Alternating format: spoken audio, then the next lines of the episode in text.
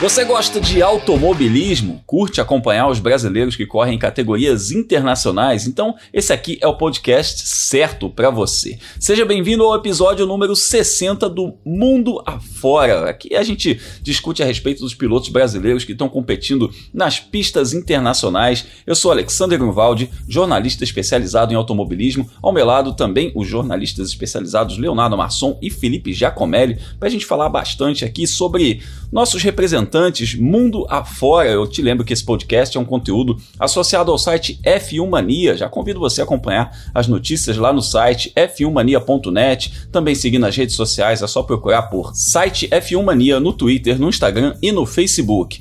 Também tem mais podcasts para você acompanhar aqui no nosso feed. Já aproveita, assina e coloca as notificações aqui no seu tocador de podcasts favorito. Nos outros episódios nós comentamos muito sobre a SRX, uma categoria nova que estreou lá nos Estados Unidos nesse verão norte-americano de 2021, mas nesse episódio número 60 nós vamos saber mais a respeito dessa categoria com alguém que acompanhou tudo de perto, na verdade, de dentro.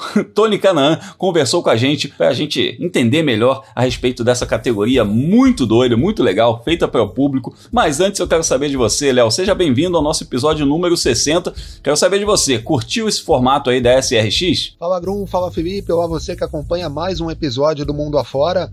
Pois é, Grum, eu curti bastante esse formato, um formato diferente, com mini corridas classificando, depois uma corrida principal. Quando acontece algum acidente, ela para, ninguém perde volta. É um formato de esporte americano, né? A gente conversa bastante sobre isso. Como eu curto esportes americanos, então eu curti essa SRX também, Grum, e a gente vai falar dela logo mais. É isso aí. E a gente vai comentar também sobre 6 horas de Monza do Campeonato Mundial de Endurance, porque o Endurance, os brasileiros no Endurance Internacional sempre estão brilhando e a gente dessa vez vez teve mais alguns pódios, não é, Felipe Giacomelli? Fala, Grum, fala, Léo. É, a gente teve casa cheia em Monza, né? Podia até a gente pensar que era Interlagos parte 2, porque estava cheio de brasileiro, Felipe Nasser e Pipo Derani, que competem na INSA, se juntaram aos brasileiros que já fazem parte do Mundial do Endurance. E a gente teve bastante pilotos verde e amarelo no, no pódio não teve no alto do pódio, mas os representantes do país foram muito bem. A gente vai falar deles daqui a pouquinho. É isso aí. A gente tem muito brasileiro atualmente no Endurance Internacional porque é um caminho muito interessante para você fazer carreira como piloto profissional, inclusive ligado a montadoras. A gente sempre lembra que o automobilismo é muito mais que Fórmula 1, existe vida inteligente fora da Fórmula 1, você pode ser feliz, ganhar dinheiro, ser um piloto profissional sem chegar à Fórmula 1, mas a gente tem aí nesse hall de brasileiros aí, inclusive gente que já andou na Fórmula 1, que é o caso do Felipe Nasser. Bom, a gente ainda vai falar de Fórmula 2, vai falar da vitória do Rafa Matos na Trans-Am, rumo ao bicampeonato lá nos Estados Unidos e muito mais. Então vamos nessa, porque é hora da gente viajar mundo afora.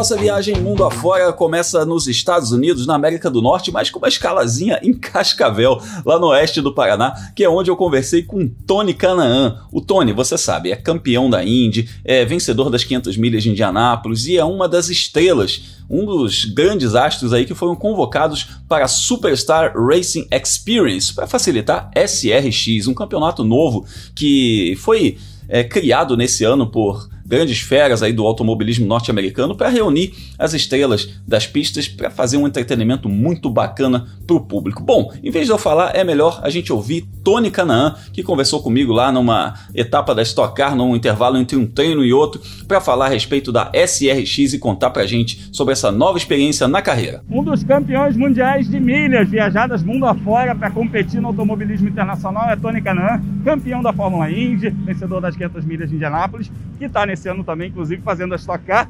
A gente aproveita uma visitinha tua aqui a Stock, Tony, em Cascavel, para falar de outra aventura tua desse ano, que é a SRX. Primeiro de tudo, como é que é esse campeonato? Como é que surgiu esse convite? Cara, uma categoria completamente nova, um, um, um conceito de categoria que o Tony Stewart e o Ray Everham, que foi é, o crew chief do Jeff Gordon por anos, resolveram fazer uma categoria e convidar campeões de outras categorias e se juntar e vão fazer seis corridas durante esse verão dos Estados Unidos. E na época que eles lançaram a categoria, eu tinha anunciado que eu ia dar uma diminuída no meu campeonato de Índia, o negócio da estoque não tinha nem acontecido ainda. Eu fui o primeiro a ser convidado e aceitei na hora. Tanto que no final eu vou acabar perdendo duas corridas de SRX, porque coincide, inclusive, este fim de semana eles estão correndo lá e a minha obrigação de, de estocar é, prevalece. Então, uma categoria nova é um carro chassi tubular, 800 cavalos, é, um, uma bolha completamente híbrida, ninguém tem, parece até, na verdade, todo mundo fala que parece uma Ferrari F40. É, a gente fala que é estilo, estilo NASCAR, né? Mas não é bem um NASCAR. Então, na verdade, a gente não pode chamar de NASCAR porque não é uma, uma categoria sancionada pela NASCAR, então é meio que tá até incomodando bastante o pessoal lá, porque os números da TV estão gigantes, porque você junta Tony Stewart, eu, Castro Neves, que acabou de ganhar a quarta vez em Indianápolis, Marco Andretti, Michael Walter, Bill Elliott, e aí você vai, aí vai.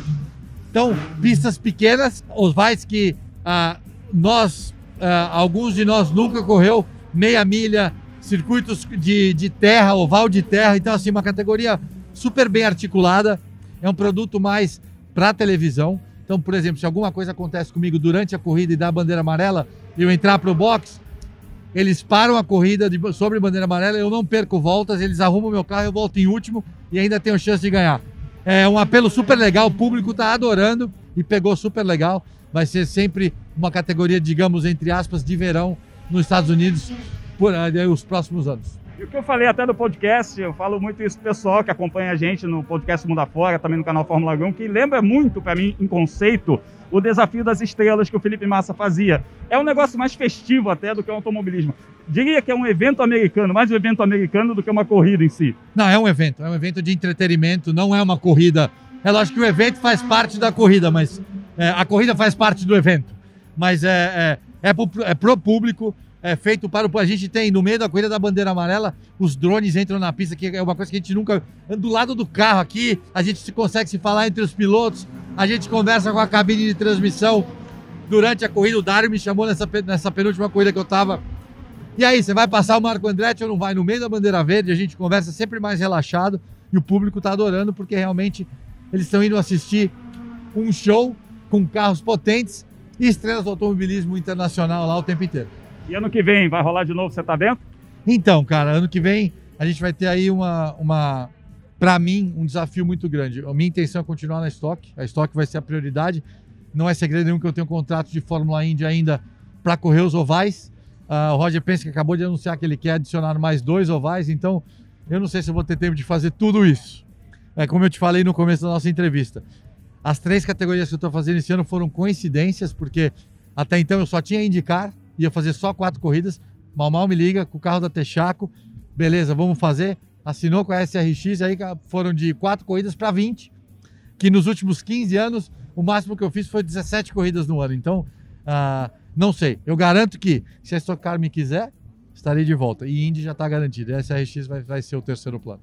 Boa, valeu, Tony, obrigado. E a gente vai torcer pro Tony Canaan, mundo afora, onde ele estiver. Fórmula Indy, SRX, a gente tá na torcida. Valeu, Tony. Valeu, obrigado. Muito bacana. Léo, o Tony comentou sobre a SRX ser diferente da NASCAR, mas pensando na ação dentro da pista, é diferente, mas nem tanto, porque tem ali um, umas encostadas, umas raladas, lembra um pouquinho o estilo do pessoal no automobilismo norte-americano, mas o importante, acima de tudo, é que foi um sucesso de público, né? Isso que é o mais legal, um evento emplacar logo de cara com relação à, à simpatia do público. Ah, sim, com relação a público, Grum, foi um baita sucesso, né? Até o ponto de incomodar a NASCAR, né? Uh, porque, como o Tony disse, são pilotos com experiência, pilotos vencedores nas suas carreiras, nas mais variadas das épocas né, uh, do automobilismo americano. A gente tinha o Bill Evett, a gente tinha o Vivitt Hibbs correndo, e, por exemplo, o Hélio Castro Neves, que acabou de ganhar as 500 milhas de Indianápolis, e em algumas provas a Ravi Digan, que é uma novata na NASCAR Truck Series e que já é bastante bem vista lá nos Estados Unidos, tida como uma promessa para a NASCAR.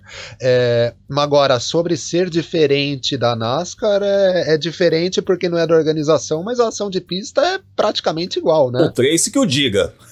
O Paul Tracy que eu digo, apanhou de todo lado, né? Quem diria, né? O Paul Tracy entrando em confusão como vítima e não como culpado. Mas a dinâmica das provas ela é bem semelhante com a NASCAR. A gente vê aqueles empurrões, né? Os bump and goes que acontecem, né? Você dá um toque no piloto da frente para tirar ele da frente e ganhar a posição. Uh, mesmo as disputas em pista de meia milha, óbvio, elas não são. Esse tipo de pista não é o tipo de pista principal da NASCAR, né?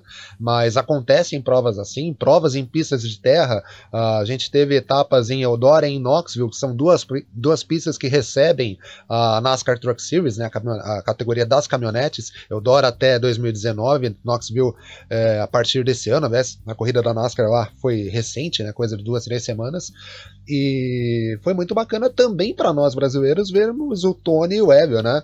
Uh, o Tony, nessa temporada que ele se reveza entre os ovais da Índia, Stock Car aqui no Brasil e essa categoria, como ele disse, já tinha acertado para correr nesse campeonato antes de ter o acerto com a full time aqui no Brasil.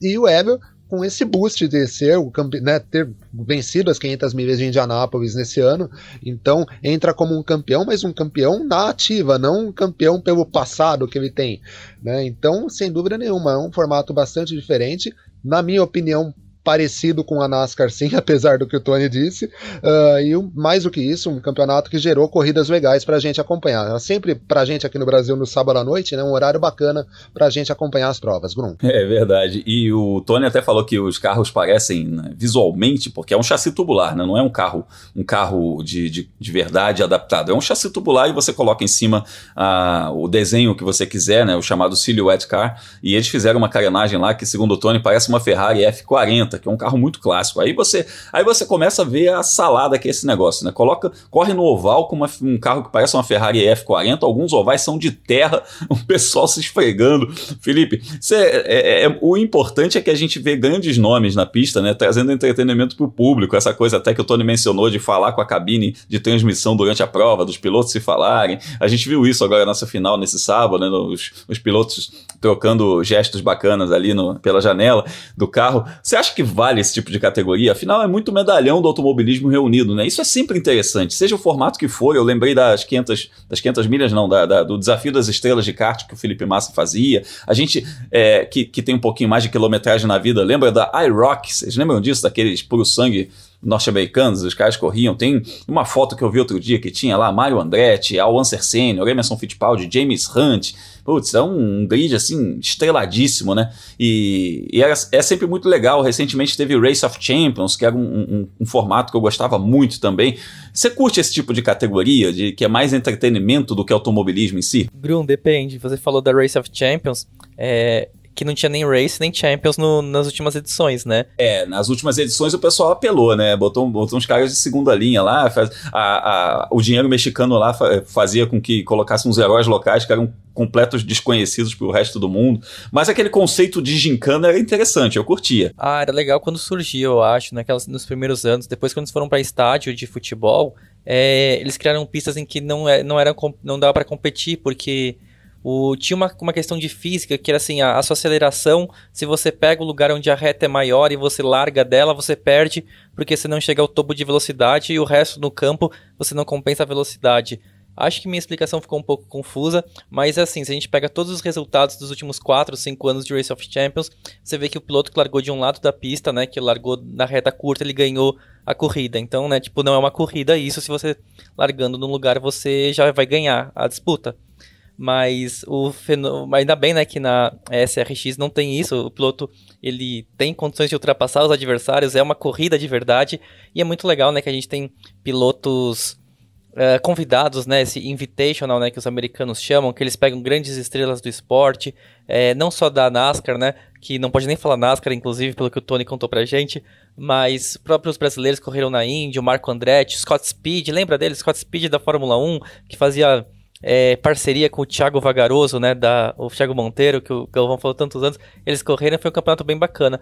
A gente espera que pro ano que vem o campeonato, eu não acredito que ele vai crescer em termos de mais corridas, ou pelo menos para um calendário maior, né, porque é justamente você poder trazer essas estrelas e elas precisam de, de calendário, né, de, de menos menos etapas para se comprometer para correr, mas de repente um, um, uma mídia maior, né? A gente teve essa transmissão para o Brasil dessa última etapa pelo canal do YouTube da Indy que aí foi um sucesso muito grande e foi o primeiro país, né, fora dos Estados Unidos que teve essa transmissão.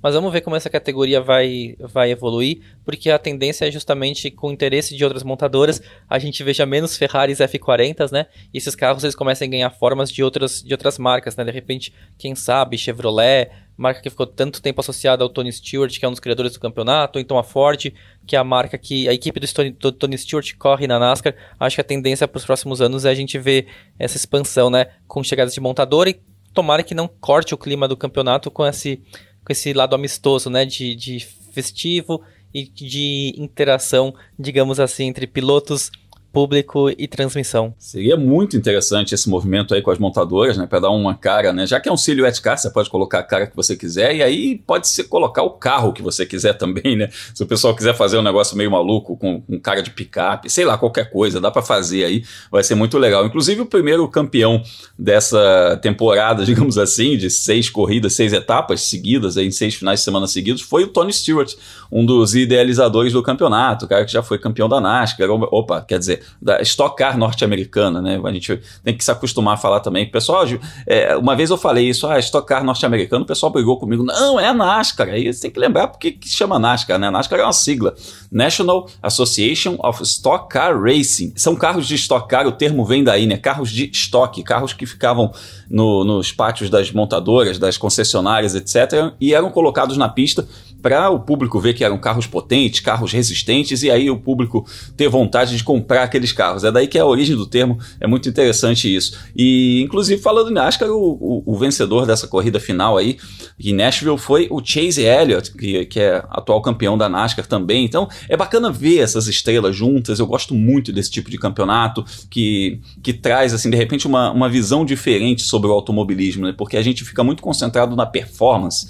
Então, fala-se muito assim, ah, a Fórmula 1 elite do automobilismo, é, a Índia competitividade, é, a estoque são as pequenas diferenças no cronômetro. Então, cada um tem né, o endurance, a presença de tecnologia, montadoras, estratégia. É, e quando você pega e joga tudo isso num caldeirão, mistura, vira simplesmente um show. Eu acho muito interessante para o público que talvez não acompanhe tanto assim uma 24 horas do Le Mans, uma Indy 500, mas que sabe, assim, sabe o nome dos caras principais e tal. Isso dá, um, dá realmente um molho para quem gosta de corrida. Bom, é isso. A gente vai ficar de olho na SRX aí pro próximo campeonato, para a próxima temporada, com os brasileiros Hélio Castro Neves e Tony Canaan. Ainda não tem nenhuma confirmação a respeito da participação deles pro ano que vem, mas a gente espera que eles não só prossigam nesse campeonato, como possam disputar esse título. É isso, a gente sai dos Estados Unidos aí nessa nossa primeira parada e viaja para Europa, onde o assunto vai ser endurance. Vambora!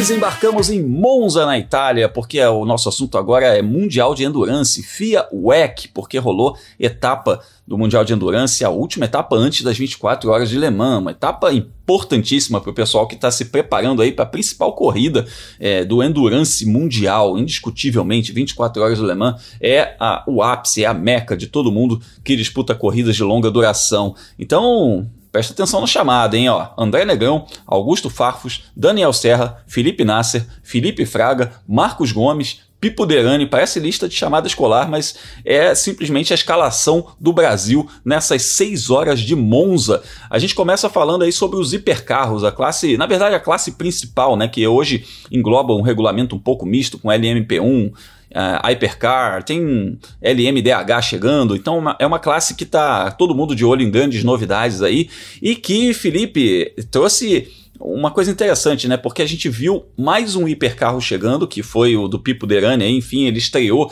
nesse carro da Glickenhaus, que os hipercarros são o futuro dessa categoria, mas o passado ainda está né, ali presente um pouquinho, porque o André Negrão com um Alpine que era um LMP2, que foi adaptado para LMP1, regulamento antigo ainda, foi o segundo colocado. Então, quer dizer, a, a coisa ainda está em, em, em, metamorfose dentro desse regulamento do Mundial de Endurance, mas é um momento muito interessante para quem gosta de corridas de longa duração. Agron, sem dúvida nenhuma. A gente está vendo agora os grandes anúncios né, com relação aos próximos anos começar. A gente viu o lançamento do novo carro da Peugeot. Quem não acompanhou, ele não tem asa traseira. É é surpreendente, acho que pelo, pelo formato que o automobilismo vinha seguindo nessas últimas décadas, a gente vê um carro sem essa traseira, gera uma curiosidade para saber se de fato, né, é, é uma escolha que vai dar certo, ou se eles estão tentando dar uma de professor Pardal e de repente o, o, assim, a asa faz toda a diferença. A Peugeot garante que não, mas a gente vai acompanhar também nas próximas semanas, nos próximos meses, outros anúncios muito importantes, né, a Ferrari deve também divulgar mais detalhes sobre o hipercarro deles. Tem os modelos da LMDH, né? O, por enquanto já estão confirmados várias marcas, a, a Cadillac ou a Chevrolet, né? Alguma, alguma dessas marcas já está praticamente acertada. A gente tem a Acura garantida, a Porsche, a Audi. A gente vai vendo também os anúncios dos pilotos surgindo. O, e os brasileiros eles estão bem cotados, né? O André Negrão terminou agora a corrida na segunda colocação. É, ainda tem essa defasagem, principalmente em termos de, de, consumo do combustível entre o carro da Toyota e o carro da Alpine, mas o André Negrão tem conseguido. É, sempre quando ele entra no carro, o, sido bem competitivo, né? Não tem uma briga de fato com a Toyota. A gente mesmo sabe que para a Alpine ganhar hoje a Toyota precisa quebrar. Uma das Toyotas quebrou de fato né, nessa corrida e o outro não. Mas o resultado está aí e o brasileiro vai se confirmando né, como um dos grandes pilotos na divisão LMP1. O Glickenhaus é, tá mais rápido, né? A gente viu ele na primeira etapa com aquele medo de de repente ele tomar pau de todos os LMP2 e não é nada disso, né? Ele, se ele não foi tão competitivo quanto os demais hipercarros, é, ele vem mostrando evolução e de repente em Le Mans, uma corrida em que a consistência do, do ritmo dos pilotos e também a confiabilidade do equipamento é importante, o Pipo Derani e a tripulação do, dessa máquina americana, né? É, pode surpreender. Não, e não só isso, né, Felipe? Voltando a falar um pouco do André, é, a gente nota que realmente a desvantagem da Alpine é com relação ao consumo de combustível, né? Pela terceira corrida seguida, a gente nota que a, o desempenho, o ritmo entre a Toyota e a Alpine é bastante semelhante. Em alguns momentos, até a Alpine andando na frente da Toyota. Mas o consumo de combustível vem sendo o calcanhar de Aquiles, uh, até por ser, como o Grum disse, uh, um LMP2 adaptado para o regulamento de LMP1, né, e sem a tecnologia que os hipercarros têm o, a Alpine tem sofrido com esse consumo a mais de combustível. Sempre tem que acontecer alguma coisa, alguma bandeira amarela, algo precisa acontecer na corrida para que eles consigam é, evitar essa desvantagem, porque como o ritmo de um carro e de outro é muito parecido, se você faz uma parada a mais nos boxes, isso acaba é, te desfavorecendo, né? E pelo lado da, da Glickenhaus, bacana que a gente vê que o carro é rápido, o carro pode ser competitivo. Lógico, foi só a segunda corrida da equipe, a gente ainda não tem muito parâmetro para comparar com a Toyota e com a Alpine. Uh, a impressão que dá é que o ritmo também não é tão diferente um do outro. Mas a questão da confiabilidade ainda pega. Vamos ver se eles conseguem aprontar isso até as 24 horas de Le Mans para de fato uh, brigarem pela vitória. Vamos ver como que eles vão fazer com isso. É, o balance of performance ele equilibra a performance. Agora, como para todo mundo andar mais ou menos no mesmo tempo de volta, ter disputa ali na pista, mas isso aí implica em outras coisas. A gente está vendo esse carro da Alpine consumindo mais combustível também. É aquele lance de de repente dar uma bandeira amarela, alguma coisa, você você tá na briga, você tá no jogo, né? Acontece, estratégia, o automobilismo tem muito disso, né? Mas em condições normais, sem amarelas, etc etc., realmente é difícil para a Alpine. A vitória foi do hipercarro da Toyota com o Mike Conway, Kamui Kobayashi e o Pechito Lopes, o trio do André Negrão com o Nicolas Lapierre e o Mathieu Vaxivier na Alpine ficou em segundo lugar e a gente viu o abandono do Pipo Derani que correu com o Olivier Pla e o Gustavo Menezes na Glickenhaus por problemas na ignição. A gente teve, olha que legal, na LMP2, um grid, aliás, um grid forte, um grid cheio, a gente teve a participação do Felipe Nasser, correndo lá no, no protótipo da, da Risi Competizione com o Oliver Jarvis e o Ryan Cullen, aliás, um, trio bem forte, inclusive. Eles tiveram alguns problemas, terminaram só na 13ª posição, na corrida que foi vencida pelo Philip Hanson, pelo Fábio Lucas Scher e pelo Felipe Albuquerque na Oreca. português Felipe, Felipe Albuquerque andando muito no Endurance também, cara, um grande nome do Endurance, já tem uns 3, 4 anos aí. E, e a gente teve é, a, a, participação do Felipe Nasser. Eu queria que vocês falassem um pouquinho sobre isso, porque é muito bacana a gente ver um cara que é tão bem sucedido no, no Endurance em protótipos, como é o caso do Felipe Nasser lá na IMSA, que ele corre na principal classe, a DPI, e briga pelo título, já foi campeão, inclusive, é, correndo também no Mundial de Endurance com protótipo. Né? É, um, é, mais um grande nome chegando. Ah, muito rapidamente, Grum, é, é, é até inacreditável a gente ver que essa foi a primeira oportunidade do Felipe Nasser no Mundial de Endurance uh, com, uh, com o trabalho que ele vem desempenhando na IMSA já há algum tempo, né? Uh, e foi, foi o piloto mais rápido do carro, né? Conseguiu aí, dentro das limitações, a Rise Competizione é uma equipe que normalmente atua nas classes de GT, a gente viu o time atuando nos protótipos nesse final de semana e conseguiu ser o piloto mais rápido. Uh, como a gente sempre fala dele na IMSA, a gente não tem dúvida da capacidade dele, mas é interessante a gente poder ver o, o Nasser correndo no Mundial. Tomara que ele tenha outras oportunidades para correr mais vezes no Mundial, quem sabe até fazer uma campanha completa no Mundial de Endurance, porque é um nome interessante que eu, pelo menos acredito, possa, pode brigar por vitórias, dependendo do equipamento que pegar e dos companheiros que tiver também, Grum. É, e a gente teve nas classes de Gran Turismo Augusto Farfus e Marcos Gomes no pódio lá com a Aston Martin em segundo lugar decidido na última volta, muito bacana. É, a gente vê os pilotos brasileiros também nas classes de GT brigando por vitória. O, na GTE AM, o Felipe Fraga liderou a classe, mas estendeu um pouquinho o segundo stint, aí o pneu estourou e ele acabou ficando para trás, não, não, não, ficou aí entre os primeiros. É, mas a gente teve esse pódio aí com Augusto Farfus, Marcos Gomes e o Paul Dallalana na Aston Martin, corrida vencida pela AF Corse com a Ferrari, né? E falando em Ferrari, a gente ainda teve Daniel Serra e Miguel Molina em quarto lugar na GTE Pro, também nessa mesma equipe, correndo de Ferrari, só que na classe GTE Pro, corrida vencida pela Porsche. E bacana a gente ver os brasileiros, né? Eu vou até repassar o campeonato aqui antes de passar a palavra para vocês, porque o, o campeonato está muito interessante. A gente vê na, na na classe aí que o Daniel Serra está disputando, ele está em terceiro lugar com 54 pontos. E bem pertinho ali do, né, do, da Alessandro Perguidi e do James Calado, outra dupla da Ferrari que está com 74. A liderança do campeonato é do Kevin Estre e do Neil Yanni com 76. E só passando aqui a, o campeonato dos hipercarros, né, que eu não falei antes, o trio da Toyota com Brandon Hartley, Kazuki Nakajima e Sebastian Buemi, liderando com 75 pontos. Aí vem outro trio da Toyota que venceu essa prova, Mike Conway, Kamui Kobayashi e Pechito Lopes com 69. E o trio do André Negrão da Alpine com 60 pontos em terceiro lugar. Bom, falei muito aqui, mas eu passo a palavra para vocês aí para falar sobre essas, o desempenho dos nossos representantes nas classes de GT. Dá uma animada para alemã. Eu tô achando muito interessante aí ver o ritmo de todo mundo, né? É além do resultado, a gente tem que analisar isso porque uma corrida de 24 horas, o ritmo é muito importante. Não só a questão do ritmo em termos de velocidade, né, mas a questão do ritmo em termos de pilotos, né? Combinar entre os pilotos, eles andarem parecido, e a gente está vendo isso acontecer. Eu estou muito esperançoso para os pilotos brasileiros, Felipe, nessa, nessa edição das 24 horas de Le Mans, nas classes de Gran Turismo. É, Grum, o Felipe Fraga, ele sempre chega como um dos favoritos, né? Essa parceria que ele tem com o Ben Kitchen já dura alguns anos. É, o terceiro piloto do time esse ano é o Dylan Pereira, de Luxemburgo, né, que faz parte desse projeto. É uma parceria muito interessante. A Ferrari do Niklas Nielsen chega como favorita esse ano, mas o Aston Martin do Felipe Fraga é, também está forte na briga. O outro Aston Martin do Augusto Farfus, do Marcos Gomes, do Paula da Lalana, não vai ter o Augusto Farfus né, em Le Mans.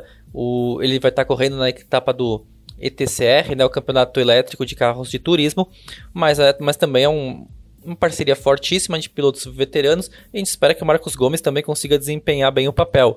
Do lado do Daniel Serra, é, a experiência de que ele tem em Le Mans acho que pode fazer a diferença, né? Já são muitas vitórias correndo tanto pela Aston Martin quanto pela Ferrari. E o lado negativo é que a Porsche chega com um contingente um pouquinho maior, né? Além dos dois carros da equipe de fábrica, o do Kevin Estrela e do Neil Yanni, tem também é, duas equipes que chegam como convidadas, né? A WeatherTech, que corre na INSA, e também o, uma equipe asiática é, que vai ter o Dries Van Tour como líder da tripulação. Eu esqueci o nome da equipe, mas é, enfim, né? Quatro carros de uma montadora contra dois da outra. A gente sabe que é aquela hora de é, dividir informações, dados sobre a pista, é acerto do carro. Você tem um pouco mais de, de veículos, né? Um pouco mais de parcerias correndo pode dar uma pequena vantagem, ainda mais em uma prova tão especial quanto a alemã. É, Porsche em Le Mans é sempre forte, né, Léo? A gente sabe disso e. É, mas, mas é interessante essa experiência aí, tanto do Daniel Serra, que, que já venceu duas vezes essa prova, quanto do Felipe Fraga, que está andando muito bem nos campeonatos internacionais. Ele ainda não, não emplacou grandes resultados né, nessas corridas por, por N questões, né? Seja, seja quebra, quase ganhou as 24 horas de Spa, é, já, já teve vitória em Le Mans e uma punição muito discutível também, brigou por vitória nas 24 horas de Daytona. Então a gente tem material humano, Marcos Gomes aí, que foi em 2020 campeão da Asia Le Mans Series. É, enfim, nosso material humano é muito bom e, e, eu vejo eles em esquemas muito bons também. Então é possível que dê para driblar um pouquinho esse domínio da Porsche aí, nesse momento do, do Endurance Mundial, que a Porsche está muito forte. Falando um pouco da GT Pro, né, a classe onde o Daniel Serra corre, ó, ok, a Porsche é muito forte e vai ter mais carros em relação à Ferrari mas a experiência do Daniel com dois títulos de Le Mans, eh, a gente não pode descartar, né? Então é uma batalha, é uma batalha que o Daniel não é, entra em desvantagem por conta da quantidade de carros dos, dos alemães, né, da, da Porsche, mas ele tem sido o piloto a ser batido nas 24 horas de Le Mans, né? Quando ele não vence, ele chega na segunda posição, então ele está sempre ali uh, na batalha pelo título. Com relação aos pilotos da GTM, né, uh, a gente vê tanto o Fraga, acho que principalmente o Fraga, quanto o Marcos Gomes, que infelizmente não vai ter a presença do Augusto Farfus na equipe, uh, também fortes. O Fraga, como você disse, já bateu na trave, na verdade ele já ganhou essa corrida, né? Uh, apesar dele ter sido desclassificado, mas em pista ele foi o vencedor da prova. Então é um piloto que os adversários devem olhar para ele e falar: poxa, esse aí é um cara que a gente tem que tomar cuidado. E o Marquinhos, ele vem num processo muito parecido com o do Daniel Serra, né? Ele vem ganhando experiência. Uh, esse ano ele corre para uma equipe né, entre aspas, oficial uh, na Aston Martin, vem disputando o campeonato de forma integral e vem se acostumando com esse, é, com esse tipo de competição. Né? Já há algum tempo ele disputa a Asian Le Mans Series, né? a gente comentou bastante no começo do ano é, sobre as participações dele lá com uma Mercedes, agora no EC ele corre com uma Aston Martin, então ele vem ganhando a, vem ganhando a cancha uh, desse tipo de corrida. Né? Então eu acho que ele entra como favorito. Se a gente olhar como um candidato à vitória, uh, se a gente olhar o desempenho deles agora em Monza, uh, foi aquela coisa de formiguinha, né? Eles largaram da oitava posição, terminaram a primeira hora em sétimo, depois em quinto, quarto, uh, ficaram por duas ou três horas na terceira posição e deram um bote para ficar com o segundo lugar na última volta. em Le Mans, talvez eles consigam fazer esse trabalho. A gente fala tanto, e infelizmente, de novo, o Farfus não estará em Le Mans, mas ele faz muito isso nas provas longas que ele participa na IMSA, né? Nem sempre ele tem o melhor carro, mas a equipe ganha ritmo no, durante a corrida. Quem sabe ele não tem orientado o Marquinhos e os companheiros dele, né? O Paul da Lavana, ou então o outro piloto que vai disputar a prova em Le Mans uh, no lugar dele, a trabalhar nesse sentido, não pensar tanto na classificação, mas avançar, né, ter um ritmo forte para avançar durante a corrida. É, tem alguns fatores aí, um deles é inclusive o negócio do balance of performance, porque a, a organização fica muito ligada nisso, né, fica muito em cima disso para que os carros tenham uma performance muito parecida, e aí o que, que acontece? Tanto nos treinos para a corrida de Le Mans, quanto nas etapas anteriores, principalmente na etapa anterior, que foi esse caso de Monza, algumas equipes aliviam um pouquinho, não dão tudo, justamente para não serem alvo dessa equalização aí, para não terem restrições, né? Então é possível até que esses carros que, óbvio, você está disputando o campeonato mundial, tem pontos em jogo, etc. Mas a gente vê, por exemplo, o Farfus e o Marcos Gomes estão ali na décima posição no, no Mundial, não estão ali brigando diretamente pelo título, como é o caso do, da Porsche, da Ferrari, né? Para eles é interessante jogar tudo para alemãs, né? Dar aquele all-in para alemã. Então, de repente, pode ser uma, uma jogada também. A gente inclusive pode ver isso acontecendo na, na classe principal. Eu estou acreditando até numa zebra, sinceramente, eu estou acreditando numa zebra, porque você falou de favoritismo. Não dá para colocar favoritismo na GT, né? Só candidatos à vitória, mas é, na classe principal a gente tem como colocar um favoritismo em cima da Toyota, sim, porque os, os dois Toyotas são favoritos, até por uma questão de tecnologia, né? Velocidade, tecnologia aplicada e tal. Mas a gente tem ali o trio da Alpine com o André Negrão ao volante, pertinho deles no campeonato, e quem sabe uma surpresa em Le Mans, né? ganhando, ganhando essa corrida, a Alpine a francesa, seria uma grande festa. É muito bacana se isso acontecer, vai ser muito bacana, mas sobretudo vai ser muito bacana se a gente tiver um brasileiro é, ganhando pela primeira vez na classe principal, as 24 horas de Le Mans. A gente já teve isso acontecendo nas subclasses algumas vezes, mas na classe principal nunca aconteceu. E seria muito interessante para o André Negrão se isso acontecesse, porque ele já foi campeão mundial na, na classe P2 e já foi vencedor da, das 24 horas de Le Mans na classe P2. Então é um cara preparado, é um cara que tem ali um histórico e que se vier essa vitória para ele vai ser muito merecida também. Só para completar esse comentário, Bruno, se a gente pegar o histórico da temporada, tanto né, os, cada um dos protótipos da Toyota já quebrou em uma das provas, né? A gente teve o Hartway, o Nakajima e o Boemi sofrendo uma quebra na abertura do campeonato, o Conway, o Kobayashi e o Lopes uh, também sofrendo uma quebra, enquanto a Alpine não quebrou em nenhuma prova. Vai que acontece isso em Le Mans, a Alpine ganha a prova. É isso, tá? É, tá pode acontecer. Le Mans tudo pode acontecer. Isso que é o mais legal, o mais mágico dessa corrida, né? Que não tem muito essa coisa de favoritismo. É aquele tipo de pista mítica, clássica, que dizem que escolhe ser o vencedor. Então a gente vai torcer para que seja um piloto brasileiro aí no alto do pódio das 24 horas de Le Mans. É isso, a próxima etapa do WEC é uma das corridas mais esperadas do ano, 24 horas de Le Mans. Com certeza a gente vai falar muito sobre essa prova por aqui, também lá no meu canal Fórmula Grum. Fica ligado, fique ligada também aqui no, no nosso podcast, porque vai ter muita informação sobre isso. Vamos conversar com os pilotos brasileiros, vamos fazer uma grande cobertura sobre as 24 horas de Le Mans de 2021. É isso. Falamos de endurance, então agora vamos para Inglaterra para falar de categorias rumo à Fórmula 1.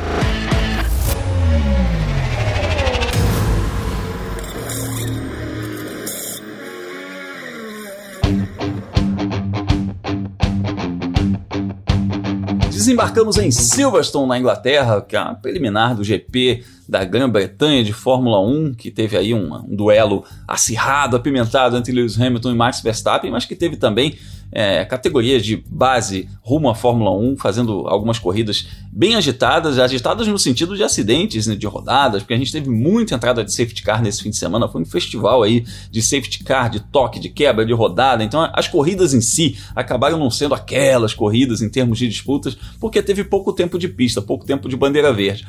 Mas para nós o interessante é que o Felipe Drogovic conseguiu, pela primeira vez nesse formato de rodada tripla, pontuar nas três corridas do fim de semana. E interessante é que ele fez isso justamente em Silverstone, uma pista onde ele tinha feito pole position no ano passado, mas ele já nos primeiros treinos ali ele reclamou que o carro não estava tudo isso e é um carro que né, no ano passado era um carro que era um dos candidatos ao título. Nesse ano chegou lá com, com o Guan Yu liderando o campeonato. O Guan Yu já logo na primeira corrida ele teve problema, já perdeu essa liderança do campeonato na primeira prova.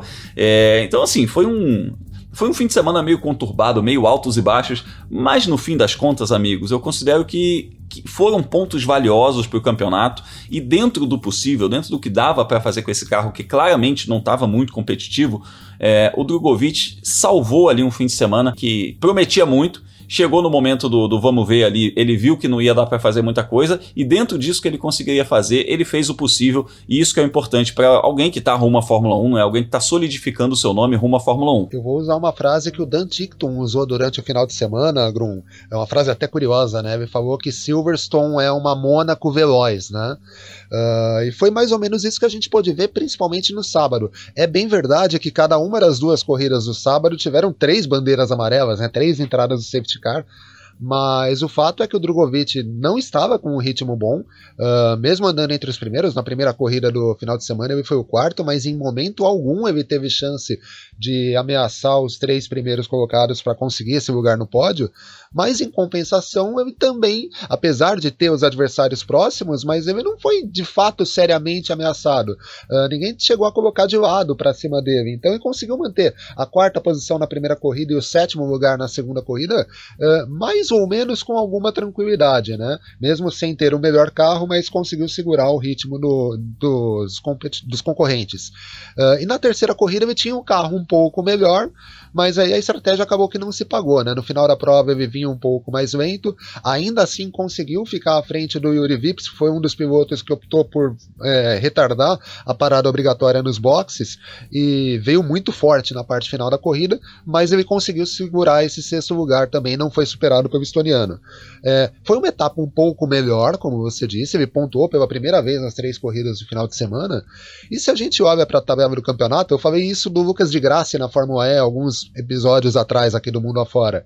Na hora que você para para olhar a pontuação, ele não perdeu tantos pontos em relação ao líder. É, e até avançou na classificação. Agora ele é o sétimo colocado. Ele entrou na, no final de semana na nona posição. Uh, o problema é que ele não consegue, ele não vem conseguindo andar no pódio, não vem conseguindo brigar de fato por vitórias. Né? O que a gente espera do Drogovic nesse segundo, ano, nesse segundo ano dele na categoria, correndo por uma equipe forte como a Univirtuose, é que ele brigue mais em cima, como o Guan Yu o companheiro de equipe dele, tem feito.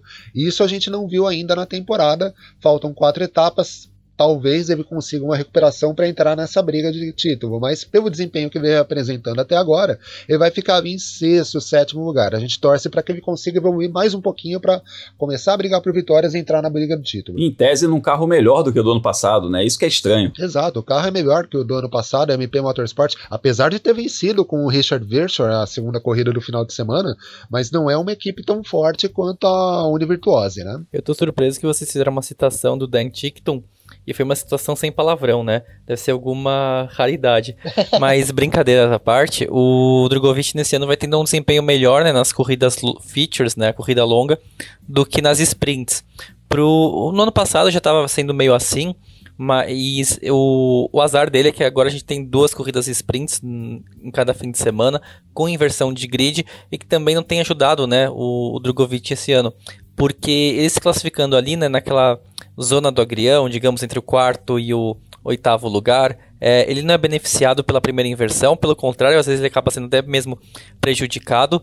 É, ele avança um pouquinho na primeira corrida, e aí de repente inverte de novo, e aí ele de novo tem que remar para para tentar chegar no top 5. Ele não é o único piloto que está nessa, a gente tem visto o Liam Lawson também nesse, nesse bolo ali de não conseguir pontuar bem com frequência, tirando a vitória na abertura da temporada. E mais importante, acho que é ele pontuar com frequência, né, gente? Vocês falaram que esse foi o primeiro fim de semana do Drogovic marcando ponto nas três corridas.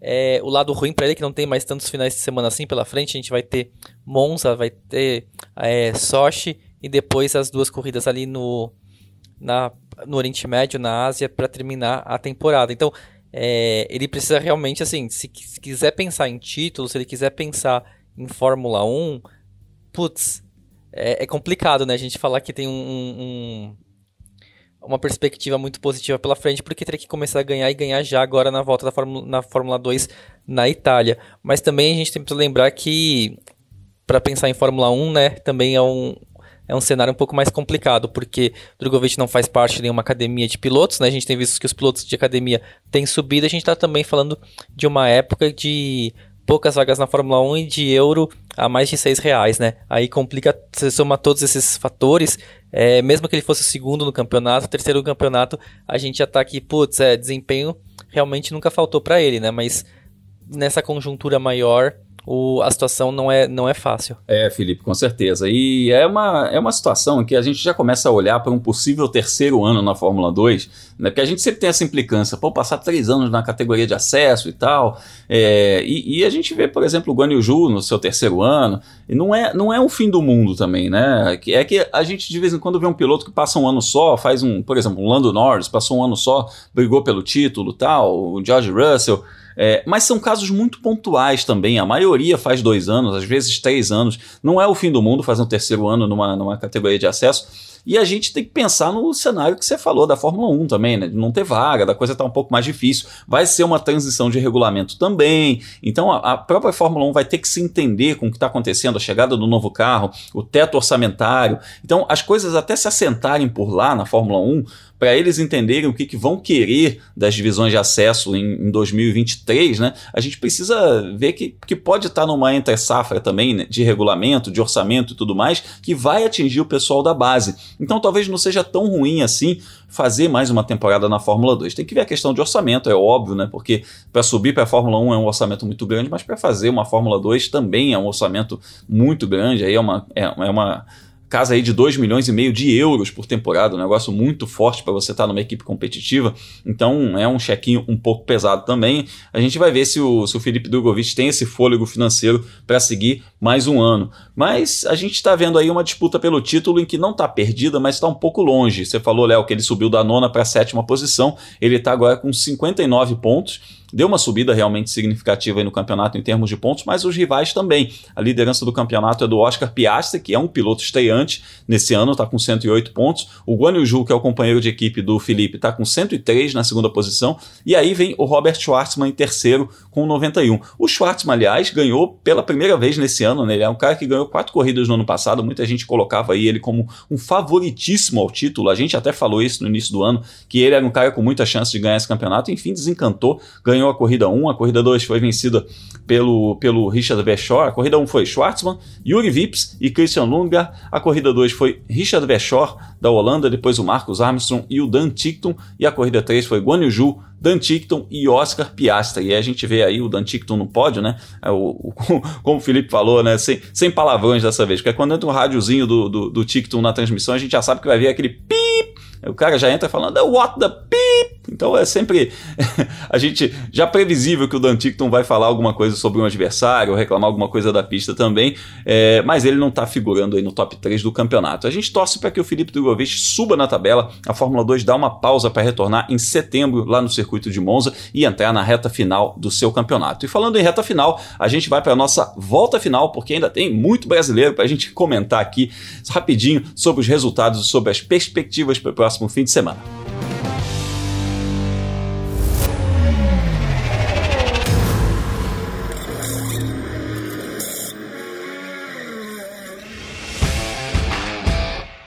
A nossa volta final começa nos Estados Unidos, porque Rafa Matos venceu mais uma vez na Tramzan, aquele campeonato de muscle cars lá nos Estados Unidos. Ele segue líder na classe TA2. A próxima etapa vai ser nos dias é, 7 e 8 de agosto, né? Fim de semana 7 e 8 de agosto em Nashville. E nessa corrida aí que rolou nesse fim de semana, o Rafa ganhou com o Mike Skin em segundo lugar e o Tyler Kissera em terceiro. E ele aumentou a vantagem dele no campeonato. Agora são 207 pontos contra 173 do Mike Skin e 123 do Thomas Mary. Esse título está se encaminhando para o Rafa Matos. Em breve você vai acompanhar no canal Fórmula Grum no YouTube, meu canal lá no YouTube, o Rafa mostrando o carro dele. A gente está preparando esse vídeo muito bacana que ele mandou para a gente, todos os detalhes do carro, do cockpit. É um carro bem interessante, né? Você olha de fora, parece uma coisa, por dentro, na realidade, ele é outra. Fique atento aí, no, ative as notificações lá no Fórmula Grum para você ver esse vídeo, porque tá muito bacana. A gente também teve brasileiro acelerando e conquistando pódios sobre duas rodas. O Eric Granado lá no Superbike espanhol, que é um campeonato super competitivo com pilotos de várias nacionalidades, foi ao pódio duas vezes, né? Aliás, nas corridas, na corrida 1 e na corrida 2, o pódio foi exatamente igual. O espanhol Jorge Torres vencendo, o Eric em segundo e o também espanhol Roman Ramos em terceiro. É, isso fez com que o Jorge Torres subisse muito no campeonato. Aí ele está em segundo com 118 pontos. O líder ainda é o português Ivo Lopes, que tem 134, mas não foi ao pódio nenhuma dessas corridas. O Jorge Torres vem com 118 e o Roman Ramos tem 109. O Eric está em quinto lugar com 95. O título ainda é possível, é, mas é interessante se ele terminar aí entre os três primeiros colocados nesse campeonato. Vai ser uma coisa muito bacana também para o futuro do Eric aí dentro das competições de duas rodas. A gente falou da Fórmula 2, mas também rolou W Series lá em Silverstone, com a brasileira Bruna Tomazelli disputando mais uma etapa da categoria 100% feminina, grid 100% feminina, aí para fomentar a participação de mais mulheres dentro do automobilismo. Só que nesse fim de semana ela não conseguiu top 10, largou fora do top 10 e chegou fora do top 10 na 12 posição.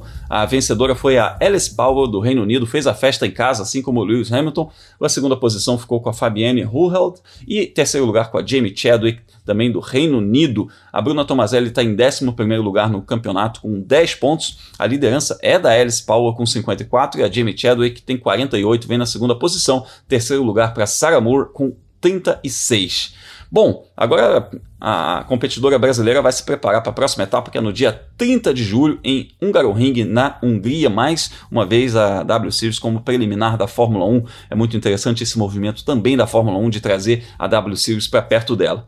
É, falando em categorias de base rumo à Fórmula 1, tem Fórmula Regional Europeia nesse fim de semana, retomando o campeonato lá em Spa-Francorchamps, na Bélgica. Nos últimos dias, um temporal atingiu a Bélgica, atingiu a Alemanha também, causou estragos em algumas áreas, algumas vítimas. São é, temporais muito severos naquela região ali e afetou algumas áreas do circuito de Spa, né? O pessoal teve que arrumar acesso, entradas de boxe, é, alguma parte ali das arquibancadas também, mas está tudo arrumadinho. A Fórmula Regional vai estar tá nesse fim de semana aí retomando o seu campeonato e a gente tem é, os pilotos brasileiros nos representando aí, Dudu Barrichello e o Gabriel Bortoleto. Dudu teve uma breve passagem aqui na nossa Stock Car, andou muito bem, agora volta a acelerar na Europa. A liderança do campeonato é do Gregory Salsi com 160 pontos, o Hadrian David com 96 em segundo e o Zach Hadjar em terceiro com 93. Os brasileiros não estão na briga pelo título, mas estão aí seguindo o seu aprendizado nas categorias rumo à Fórmula 1.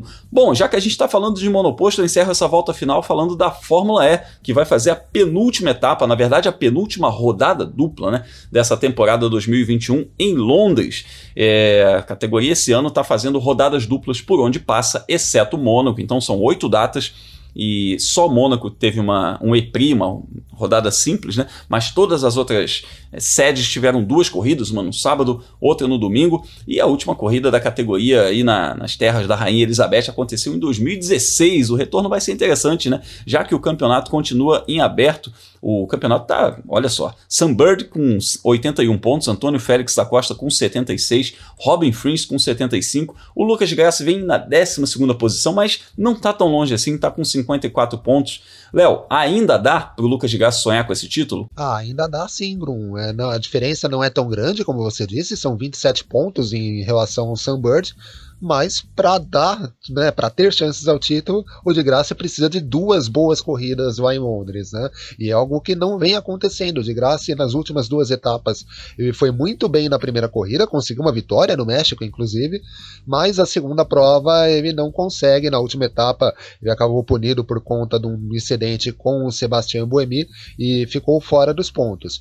Uh, dá, é, né, é possível que ele brigue pelo título, mas precisa dessas, desses dois bons resultados lá em Londres, numa corrida que vai ser interessante, né? A pista é meio indoor, meio outdoor, eles vão passar por dentro de um pavilhão, vai ser bastante interessante de acompanhar, Grum. E a gente vai acompanhar isso, obviamente, nas redes sociais, a gente vai falar muito no Twitter lá sobre isso, e também no noticiário, né, Léo? Você vai estar bem atento a essa prova, porque você vai reportar essa corrida para o pessoal que vai acompanhar tudo na internet. Ah, sim, Grum, a gente vai ficar de olho não só na Fórmula Fórmula E, né, mas nas diversas categorias que vão correr nesse final de semana, tanto no F1 Mania, né, o pessoal do Vitor Berto, quanto nas plataformas digitais na revista Racing e também para a gente trabalhar junto lá no Fórmula Grum, né, Grum?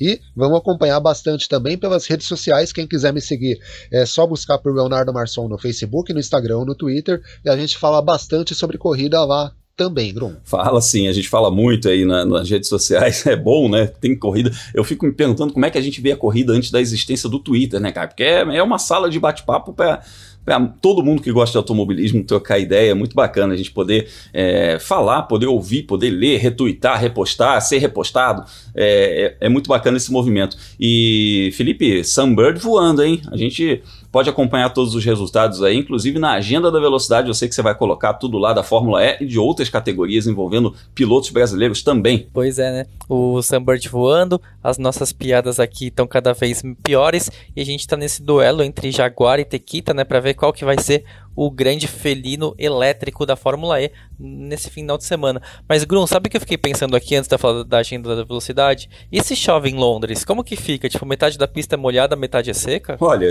é, é o que vai acontecer. Isso aí é muito interessante também, né? E aí, já que você falou do negócio dos felinos, a gente vai ver quem vai dar o pulo do gato, né? Se acontecer isso. Já pensou, cara? É, é tipo aquele kart indoor, né? Que quando você tem uma parte. Aconteceu uma vez no Speedland, eu tava correndo no Speedland, começou a chover, né? E aí, obviamente, só fica molhado na parte parte externa e dentro não tá. Eu, eu já passei por essa situação no kart indoor. Eu quero ver se acontecer lá, cara. O pessoal vai ser, vai, vai ser pego de surpresa, mas vai ser muito interessante isso aí. É, e Londres é um lugar onde o tempo às vezes fecha, né? Nove dias sim, outro também, né? Pois é. É claro que a gente pega um período que é verão, né? No hemisfério norte. Mas fica a expectativa, vamos ver como vai ser esse final de semana. E é claro, né, quem quiser acompanhar os horários das categorias do automobilismo mundial, é só acessar meu site, né, o World of Motorsport ou felipejacomelli.com, que toda quinta-feira eu publico a agenda da velocidade, né, um post que tem os horários, o resultado e onde assistir cada uma das corridas do fim de semana. Depois ainda coloco o linkzinho ali para a página oficial da categoria ou para um PDF com o resultado e também né, como que ficou a pontuação do campeonato. E para me encontrar nas redes sociais, só procurar por Felipe Giacomelli tanto no Twitter quanto no Instagram.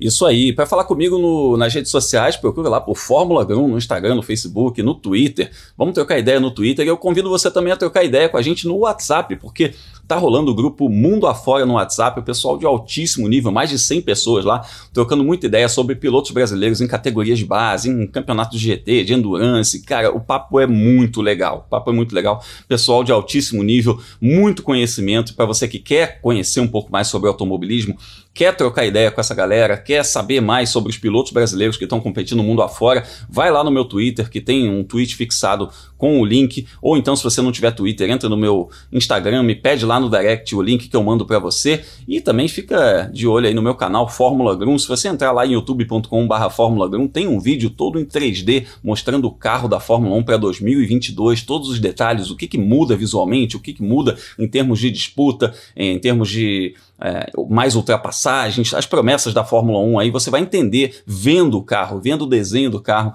como é que o carro vai ficar para 2022 na temporada, na próxima temporada da Fórmula 1, que tem essa mudança de regulamento. E é isso, a gente está por aqui no feed do site F1 Mania toda quarta-feira e também é, na, no YouTube, no canal do YouTube da F1 Mania, essa, esse podcast tem uma versão é, para YouTube, ó, sem vídeo, mas você pode ouvir lá no YouTube para acompanhar a gente. E se você está aqui nos ouvindo no feed do site F1 Mania, eu também convido você a acompanhar de segunda a sexta Carlos Garcia e Gabriel Gavinelli no F1 Mania em ponto com o noticiário do mundo da velocidade e também toda semana Gabo Carvalho e Gabriel Lima trazendo o noticiário das duas rodas, a análise da MotoGP e de outras categorias do motociclismo no Full Gas Podcast. É isso, siga a gente aí nas redes sociais, troca uma ideia com a gente para a gente falar sobre os pilotos brasileiros que estão competindo mundo afora. Então até o próximo voo, até a nossa próxima viagem. A gente se encontra na próxima quarta-feira aqui no feed do site F1 Mania. Forte abraço, até a próxima.